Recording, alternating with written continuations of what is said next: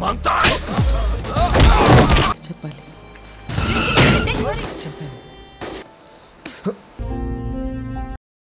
Welcome dear ऑकर्ड्स आज हम बात करने वाले हैं 2021 में रिलीज़ होने वाली मूवी रोमांटिक की, जो मोहब्बत की एक अनोखी कहानी है। ये कहानी एक ऐसे लड़के की है, जो गैंगस्टर बनकर गरीबों की मदद करता था, मगर आखिर में अपनी मोहब्बत के लिए अपनी जान दे देता है। मूवी की शुरुआत में lady assistant commissioner Ramya Gowariker अपनी कहानी बताती है, जिसमें वो कहती है की उसकी अपनी सर्विस का काफ़ी हिस्सा एनकाउंटर्स करने में और क्रिमिनल्स का खात्मा करने में गुजर गया। लेकिन फिर उसका सामना एक ऐसे क्रिमिनल से हुआ जिसे शूट करते हुए पहली बार असिस्टेंट कमिश्नर रम्या ग्वारिकर के दिल ने उसका साथ नहीं दिया। इसके बाद हम कहानी के फ्लैशबैक में चले जाते हैं और देखते हैं कि मूवी के मेन कैरेक्टर में एक नौजवान लड़का जिसका नाम बास्को डिगामा है, पुलिस उसका पीछा कर रही है और जल्दी पुलिस उसे पकड़ने में कामयाब भी हो जाती है। पुलिस इंस्पेक्टर जॉन के वास्को के स्वर्गवासी बाप के साथ अच्छे ताल्लुकात होने की वजह से उसे छोड़ दिया जाता है। वो वास्को को समझाने की कोशिश करते हैं कि ये सारे काम करना बंद कर दो। दरअसल पुलिस वास्को को स्मगलिंग के जुर्म में पकड़ी थी, मगर वास्को कहता है कि उसने अपने ख्वाब पूरे करने के लिए गलत और इलीगल काम पर पैर लगाए।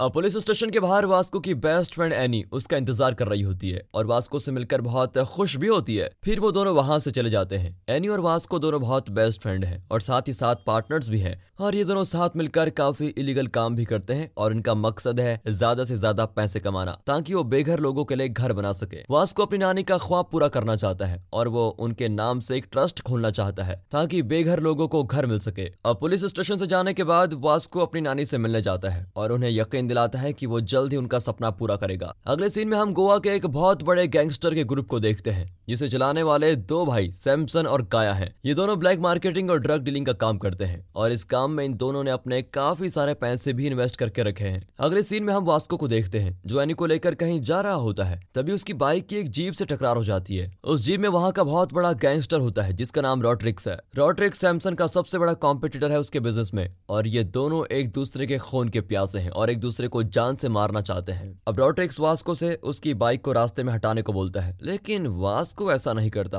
और जाकर रॉड्रिक्स का कॉलर पकड़ लेता है। अब ये एटीट्यूड देखकर रॉड्रिक्स उसे अपनी गैंग में शामिल होने के लिए कहता है। वास्को को वैसे भी पैसों की सख्त ज़रूरत थी, इसलिए वो किसी भी काम करने के लिए तैयार हो जाता है और इस गैंग में शामिल। इसके बाद रॉड्रिक्स के कहने पर वास्को उसके एक आदमी को छुड़वाने के लिए जाता है, जिसे कुछ गुंडों ने पकड़ कर रखा हुआ है। वास्को एनी के साथ उसी जगह पर जाता है जहाँ रॉड्रिक्स का आदमी कैद है और वहाँ जाकर वास्को उन गुंडों को डिस्ट्रैक्ट करने के बाद उन पर हमला कर देता है और रॉड्रिक्स के आदमी जिसका नाम चेतो है, उसको छुड़ाकर वहाँ से लेके आता है। रॉड्रिक्स वास्को से काफ़ी ज़्यादा इंप्रेस भी होता है और अब वो उसे अपने ड्रग की डिलीवरी के लिए बहुत ज़्यादा पैसे ऑफ़र करता है और उसे बताता है कि तुम्हें 50 किलो ड्रग साउथ गोवा में डिलीवर करना है। इसके बाद वास्को रॉड्रिक्स की बात मान जाता है। अगले सीन में वास्को रैनी एक म्यूज़िक कंसर्ट के बाहर खड़े होते हैं, जहाँ पुलिस इंस्पेक्टर जॉन अपनी बीवी कैथरीन को छोड़ने आता है। जॉन की वाइफ एक सिंगर है और उसके साथ उसकी बहन मोनिका भी होती है। जो कहानी की हीरोइन है। वास्को मोनिका को देखकर हैरान हो जाता है और उसे मोनिका से पहले ही नज़र में प्यार हो जाता है। वो चाह कर भी मोनिका से अपनी नज़रें नहीं हटा पाता। कैथरीन को अपने काम के लिए साउथ गोवा जाना होता है और इस बात का फ़ायदा वास्को और एनी उठा लेते हैं। एनी कैथरीन की बहुत ज़्यादा तारीफ़ करती है और उसे बताती है कि वो उसकी बहुत बड़ी फ़ैन है और उसे ड्रम प्ले करना आता है। अब कैथरीन एनी से बहुत इंप्रेस होती है और उसे अपने साथ गोवा आने के लिए कहती है। एनी एक ड्रम के अंदर ड्रग का पैकेट छुपाकर गाड़ी में रखती है और कैथरीन के साथ जाकर उसकी गाड़ी में बैठ जाती है। उस गाड़ी को कैथरीन का हस्बैंड जॉन ड्राइव करता है और उन्हें साउथ गोवा ड्रॉप कर देता है। इधर पीछे से वास्को भी अपनी बाइक पर उनका पीछा कर रहा होता है और मोनिका उसे नोटिस कर लेती है अब क्योंकि जॉन एक पुलिस वाला है, इसलिए उसकी कार की कोई तलाशी नहीं होती और वास्को और एनी वो ड्रग लेकर आसानी से साउथ गोवा पहुँच जाते हैं। वहाँ पहुँचने के बाद वास्को एनी को जॉन की कार से पिकअप करने के लिए आता है और उसकी मुलाकात जॉन से होती है। वास्को से बताता है कि अब मैंने अपने आप को बदल लिया है और मैंने इवेंट मैनेजमेंट का काम शुरू किया है, जिसके बाद वो कैथरीन से उसका कार्ड भी लेता है। जब दोनों वास्को और एनी रॉड्रिक्स के पास पहुँचते हैं तो रॉड्रिक्स उनके काम से काफ़ी खुश होता है और उन्हें पैसे देता है और साथ ही एक गन भी देता है। अगले सीन में वास्को दोबारा कैथरीन से बात करने की कोशिश करता है और उसको एक शो के लिए बुलाता है, क्योंकि उसे कैथरीन के थ्रू अभी और बाकी ड्रग्स को भी डिलीवर करना है। इसके बाद वास्को वहीं खड़ी एनी से कहता है कि मैं अब मोनिका को पसंद करने लगा हूँ। ये सुनकर एनी उसे मोनिका से बात करने के लिए कहती है सीन यहीं से कट होता है और हम सैमसन और काया को देखते हैं जो अपनी ड्रग्स की डिलीवरी के इंतज़ार में है। और जर्मनी के कार्गो शिप में उनका स्मगल किया हुआ माल आ रहा है। लेकिन रॉड्रिक्स को जब इस बात का पता चलता है तो वो कस्टम वालों को इस शिप के बारे में बता देता है कि इसमें सारे इलीगल सामान है। इधर वास्को रॉड्रिक्स कहता है कि उसके पास एक ऐसा प्लान है जिससे स्मगल का सारा सामान उनके पास आ सकता है। मगर प्लान बताने के बदले वो उससे पचास परसेंट लेगा। रॉड्रिक्स को इस बात पर बहुत गुस्सा आता है और वो वास्को और एनी को अपनी गैंग से ही निकाल लेता है। दूसरी तरफ़ मोनिका हायर स्टडीज़ के लिए मुंबई जा रही होती है और जब वो बस में सवार होती है तो वास्को उसे देख लेता है और उसका पीछा करता है। वो उसे रोकने की कोशिश करता है और बस में चढ़ जाता है, लेकिन मोनिका रुकने को तैयार नहीं होती। ये देखकर बस कंडक्टर वास्को को बस से उतार देता है और मोनिका वहाँ से जल्दी चली जाती है। तभी वहाँ पर रॉड्रिक्स आ जाता है और वो वास्को से कहता है कि, अगर शिप से आने वाला सारा स्मगलिंग का माल हासिल करने में अगर तुम कामयाब हो जाते हो तो मैं तुम्हें पचास परसेंट माल दे दूँगा। वास्को अपना दिमाग चलाता है और वो सैमसंग के शिप का सारा माल हासिल करने में कामयाब हो जाता है और पुलिस के हाथ सिर्फ़ एक कंटेनर में मौजूद चार बॉक्सेस ही लगते हैं। जब सैमसंग को इस बात का पता चलता है तो वो काफ़ी गुस्से में आ जाता है और उसे फ़ौरन पुलिस पर शक होता है। अब वो अपना बाकी का माल हासिल करने में लग जाता है। इधर जब वास्को अपना हिस्सा रॉट्रिक्स से माँगता है तो रॉट्रिक्स उसका हिस्सा देने से मना कर देता है, जिस पर वास्को उस पर हमला कर देता है और उसे मारकर उस गैंग का लीडर बन जाता है। इसके बाद वास्को और एनी को उस माल को एक सेफ़ लोकेशन पर ट्रांसफ़र करना पड़ता है, जिसके लिए उन्हें पुलिस की मदद की ज़रूरत पड़ती है, क्योंकि आगे भी तो उन्हें अपना सारा स्मगलिंग का माल डिलीवर करना है। तो इसके लिए पुलिस की सपोर्ट की ज़रूरत तो पड़ेगी।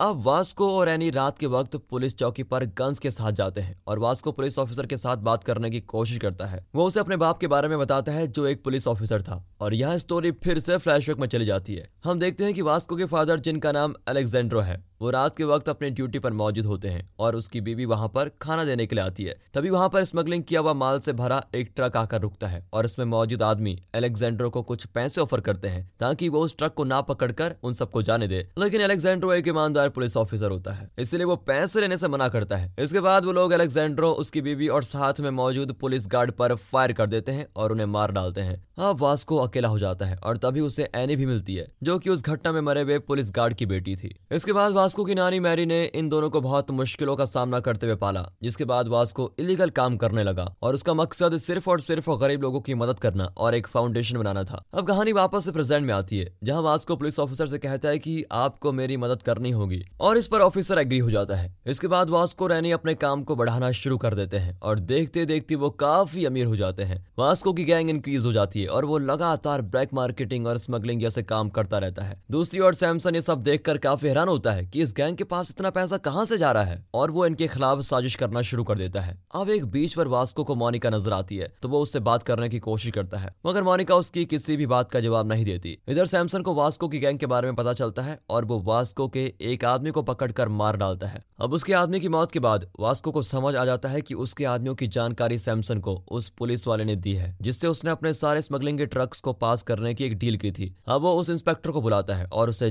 जान से मार देता है। पुलिस इंस्पेक्टर के मर्डर की खबर जब बाहर आती है तो पूरे शहर के अंदर एक नई असिस्टेंट कमिश्नर को भेजा जाता है। और यही है असिस्टेंट कमिश्नर रम्या ग्वारिकर, जिसे स्पेशली वास्को की गैंग को पकड़ने के लिए बुलाया गया है। रम्या पुलिस के तमाम चौकियों पर सारे स्टाफ को बदल देती है। ये खबर सुनते ही की शहर में कोई नई ऑफिसर आई है, उसके बाद वास्को एक नया प्लान बनाता है और वो एक अंडरग्राउंड टनल बनाने में लग जाता है। अब इस अंडरग्राउंड टनल का क्या रोल है, ये आपको आगे पता चलेगा। इधर रम्या ग्वारिकर को वास्को की तस्वीर मिलती है तो वो जॉन से पूछताछ करती है, जिस पर जॉन उसे बताता है कि वास्को काफ़ी बदल चुका है और वास्को की मेरी बीबी कैथरीन के साथ काफ़ी अच्छे तारुकात भी हैं, जिस पर रम्या भड़क जाती है और जॉन को बहुत बुरा भला कहती है। अब अगले सीन में काया वास्को का पीछा करता है, मगर वास्को उसे एन वक्त पर देख लेता है और उसे शूट कर देता है। अब रम्या ग्वारिकर वास्को को ढूँढने के लिए कैथरीन के पास जाती है और उससे पूछती है कि मोनिका कहाँ है? जब कैथरीन मोनिका को कॉल करती है तो मोनिका उसका फ़ोन नहीं उठाती, क्योंकि आज वो पहली बार वास्को से मिलने आई है और ये दोनों साथ में होते हैं और कुछ वक्त साथ में गुजारना चाहते हैं। पर तभी वहाँ पर सैमसन आ जाता है और उस पर फायरिंग शुरू करता है। वास्को भी उसके जवाब में उस पर फायरिंग करता है। अब सैमसन के काफ़ी आदमियों को मौत के घाट उतार दिया जाता है, पर तभी वहाँ पर पुलिस आ जाती है और सैमसन वहाँ से भाग जाता है। लेकिन पुलिस वास्को और मोनिका को घेर लेती है, लेकिन वास्को वहाँ से किसी तरह भाग ही जाता है।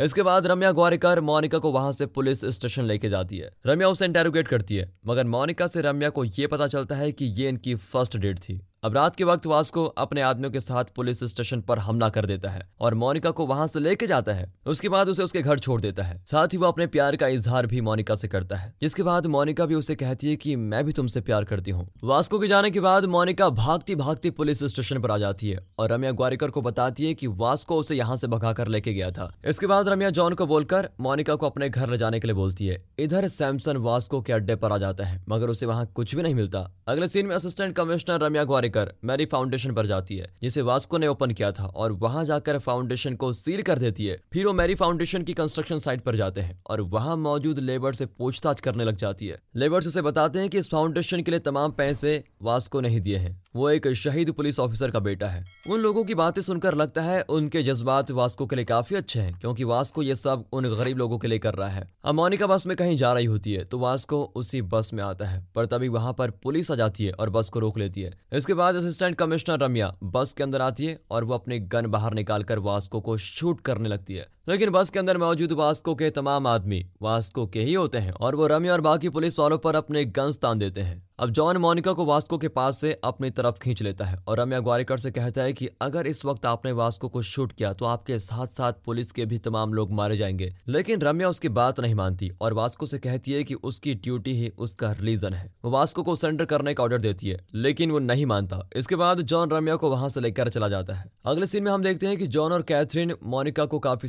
समझाने की कोशिश करते हैं, मगर वो किसी भी सूरत में वास्को को छोड़ना नहीं चाहती। दूसरी ओर वास्को भी मोनिका से दूर नहीं रहना चाहता। अब जब वास्को रैनी अपनी नानी के पास बैठे होते हैं तो उनकी नानी वास्को से मोनिका को लाने के लिए कहती है। इसके बाद एनी नानी को अपनी गैंग के बारे में सब कुछ बता देती है कि हम लोग स्मगलिंग करते हैं और लोगों से पैसा लूटते हैं, जिसको सुनकर उसकी नानी हैरान हो जाती है। लेकिन अब एनी भी वास्को को रोकने की कोशिश करती है, ताकि वो मोनिका को भूल जाए। लेकिन वास्को एनी की बात नहीं मानता। अब पुलिस इधर वास्को को पकड़ने के लिए एक नया ट्रैप बनाती है और इस ट्रैप में मोनिका को यूज़ किया जाता है, जिसमें मोनिका को एक बच्चे के ज़रिए बताया जाता है कि आज वास्को का बर्थडे है, जिसे सुनकर मोनिका वास्को से मिलने के लिए आ जाती है और पुलिस उसका पीछा करती रहती है और वास्को रैनी को चारों तरफ़ से घेर लेती है। मोनिका वास्को को बचाने की कोशिश करती है, मगर वो ऐसा करने में कामयाब नहीं होती और पुलिस वास्को को अरेस्ट कर लेती है। मोनिका वास्को से मिलने जाती है, लेकिन उसको पहले मिलने नहीं दिया जाता। लेकिन जब वास्को से मिलने के लिए वो जिद करती है और काफ़ी रिक्वेस्ट करने के बाद फिर रम्या वास्को को उससे मिलने देती है, जहाँ वास्को मोनिका को बताता है कि उसे एक महीने बाद अदालत में पेश किया जाएगा, जहाँ उसका फैसला सुनाया जाएगा। लेकिन अगर उसे उम्र कैद की सजा सुनाई गई तो वो जेल से भाग जाएगा और उसके साथ आकर रहने लगेगा। अब एक महीना ऐसे ही निकल जाता है और वास्को को उम्र कैद की सजा होती है। इसके बाद वास्को जेल से भागने की कोशिश करता है, लेकिन पुलिस उसको पकड़ लेती है और उसको एक मज़बूत जेल में बंद कर दिया जाता है। मगर थोड़ी देर के बाद वास्को वहाँ से गायब।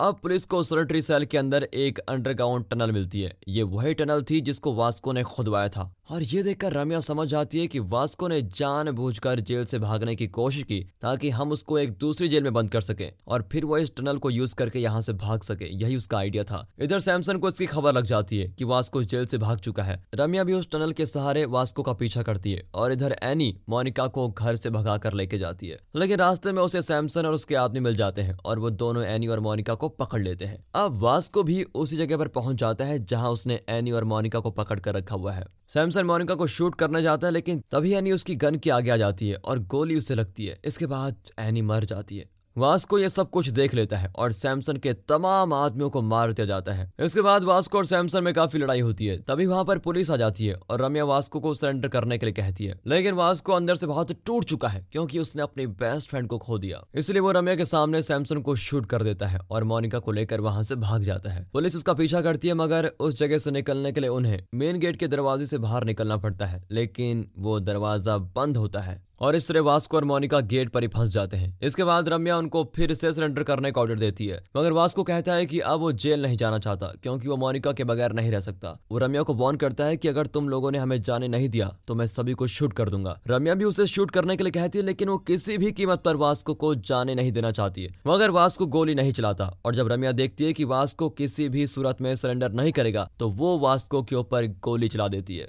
वास्को के पास मौका होने के बावजूद भी वो रम्या पर गोली नहीं चलाता। अब गोली लगने के बाद वास्को ज़मीन पर गिर जाता है और रम्या उसके करीब आती है और उससे पूछती है कि, तुमने मुझ पर गोली क्यों नहीं चलाई? वास्को कहता है कि, मेरे फादर कहा करते थे my duty is my religion और जब मैंने ये बात तुम्हारे मुँह से सुनी तो मुझे तुम्हारे अंदर अपने फादर की झलक देखने को मिली और इसी वजह से मैंने तुम पर गोली नहीं चलाई। इधर वास्को को मरता देख मोनिका अपने आप को भी शूट कर देती है और तभी वहाँ वास्को की नानी आती है। वास्को को देखकर उसकी रानी बहुत रोती है। जॉन भी मोनिका की डेड बॉडी के पास बैठकर रोने लग जाता है। सीन यहीं से कट होता है और हम असिस्टेंट कमिश्नर रम्या ग्वारिकर को देखते हैं, जो कहती है कि मैं भी उस दिन रोई, क्योंकि वास्को ने मुझे शूट नहीं किया और दूसरी तरफ़ उसने मोनिका के प्यार में अपनी जान की बलि दे दी। और दोस्तों, यहाँ पर यह मूवी खत्म होती है। बाकी आपको वीडियो अच्छी लगी हो, स्टोरी अच्छी लगी हो एक्सप्रेशन अच्छा लगा हो, वीडियो को लाइक कीजिए और चैनल को सब्सक्राइब। मिलते हैं अगली वीडियो में, तब तक के लिए गुड बाय, अपना ख्याल रखें। And finally thanks for watching